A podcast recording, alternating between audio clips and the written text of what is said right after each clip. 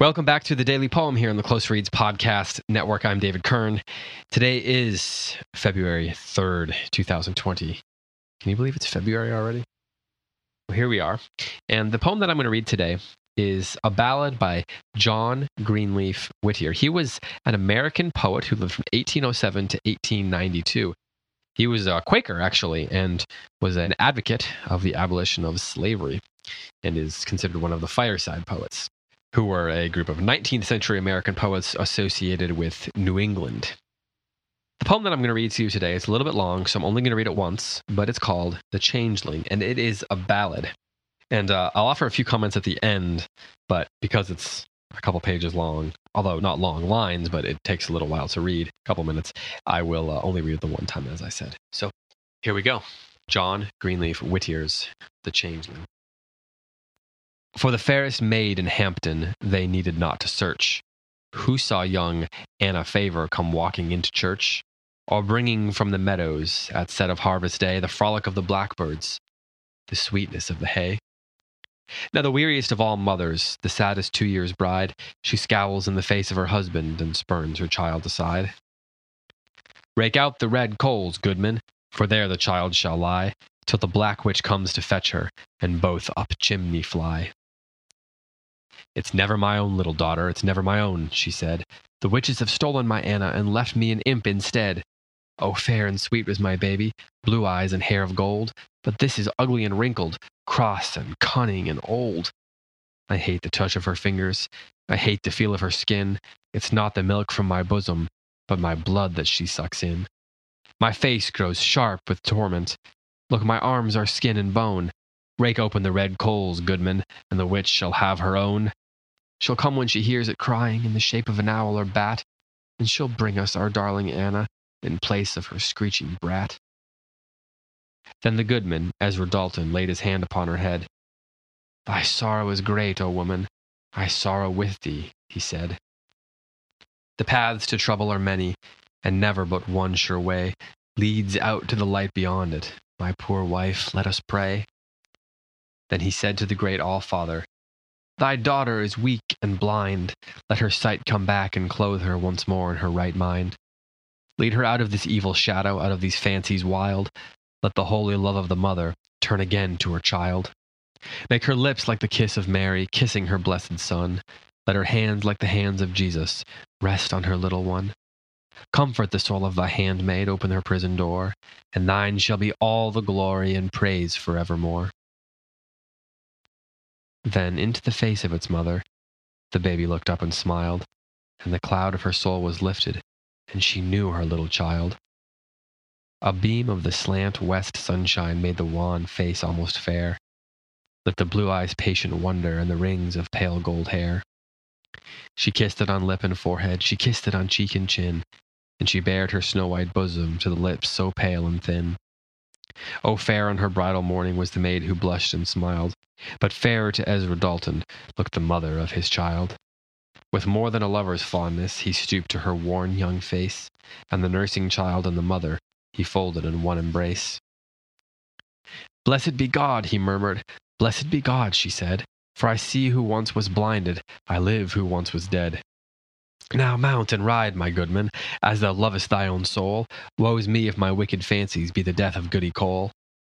His horse he saddled and bridled, and into the night he rode he, now through the great black woodland, now by the white beach to sea. He rode through the silent clearings, he came to the ferry wide, and thrice he called to the boatman, asleep on the other side. He set his horse to the river, he swam to Newbury town, and he called up Justice Sewall in his nightcap and his gown. And the grave and worshipful Justice, upon whose soul be peace, set his name to the jailer's warrant for Goodwife Cole's release. And then through the night the hoofbeats went sounding like a flail, and Goody Cole at Cockrow came forth from Ipswich jail. So, as I mentioned, he was John Greenleaf Whittier was associated with the Fireside Poets and with New England, and there's of course a great um, canon of literature from the from the region related to the Salem witch trials and responding to it. The work of Nathaniel Hawthorne, in particular, comes to mind. The story like young Goodman Brown in particular, which, if you're familiar with that, some of the names here, uh, like Goody Cole, will be familiar.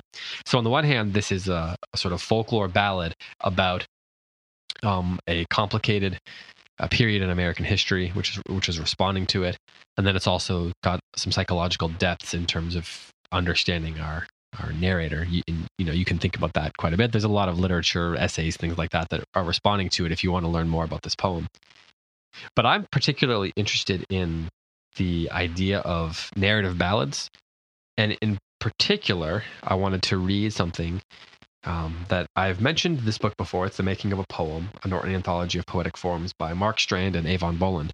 And they have a section on the ballad.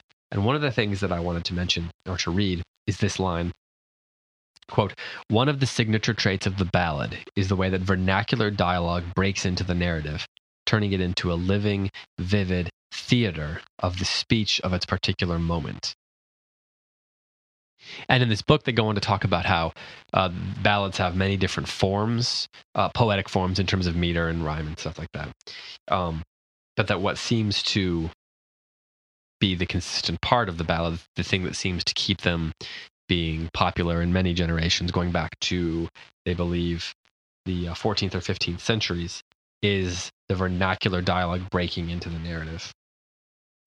And I'm I'm very interested in that idea, um, and the way that through the ballad, poetry can be for all people. Often we think of poetry as being something that's uh, um, for the elite or um, not not for the common man. And I think that that's not how poetry was always thought of. And our culture would be would do well to rethink that perspective. And the ballad, I think, could be a way for that to happen. We see it already in folk music, you know, ballads by Johnny Cash or in country music or by Bob Dylan or Bruce Springsteen. You know, those are uh, um, the equivalent to the 19th century ballads like the one here. Um, and I wish that it would go beyond just folk music. And I don't mean to belittle folk music, which I love. Um, I, I, wish it would go beyond folk music and country music, and that the the the ballad like this would would come back and be more prevalent. That more writers would attempt them. And I know there are people out there doing it. I don't want to diminish that.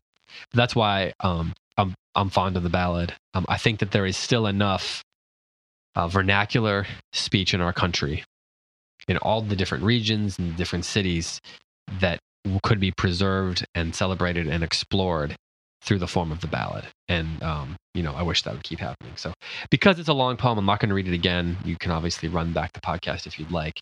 But uh, thank you for listening. Thank you for uh, putting up with me um, sharing my interest in the ballad and explaining a little bit why. And this is one that I think is uh, is an interesting interesting listen, if nothing else. So, with that, thanks so much for listening, and I will be back tomorrow with another poem for you.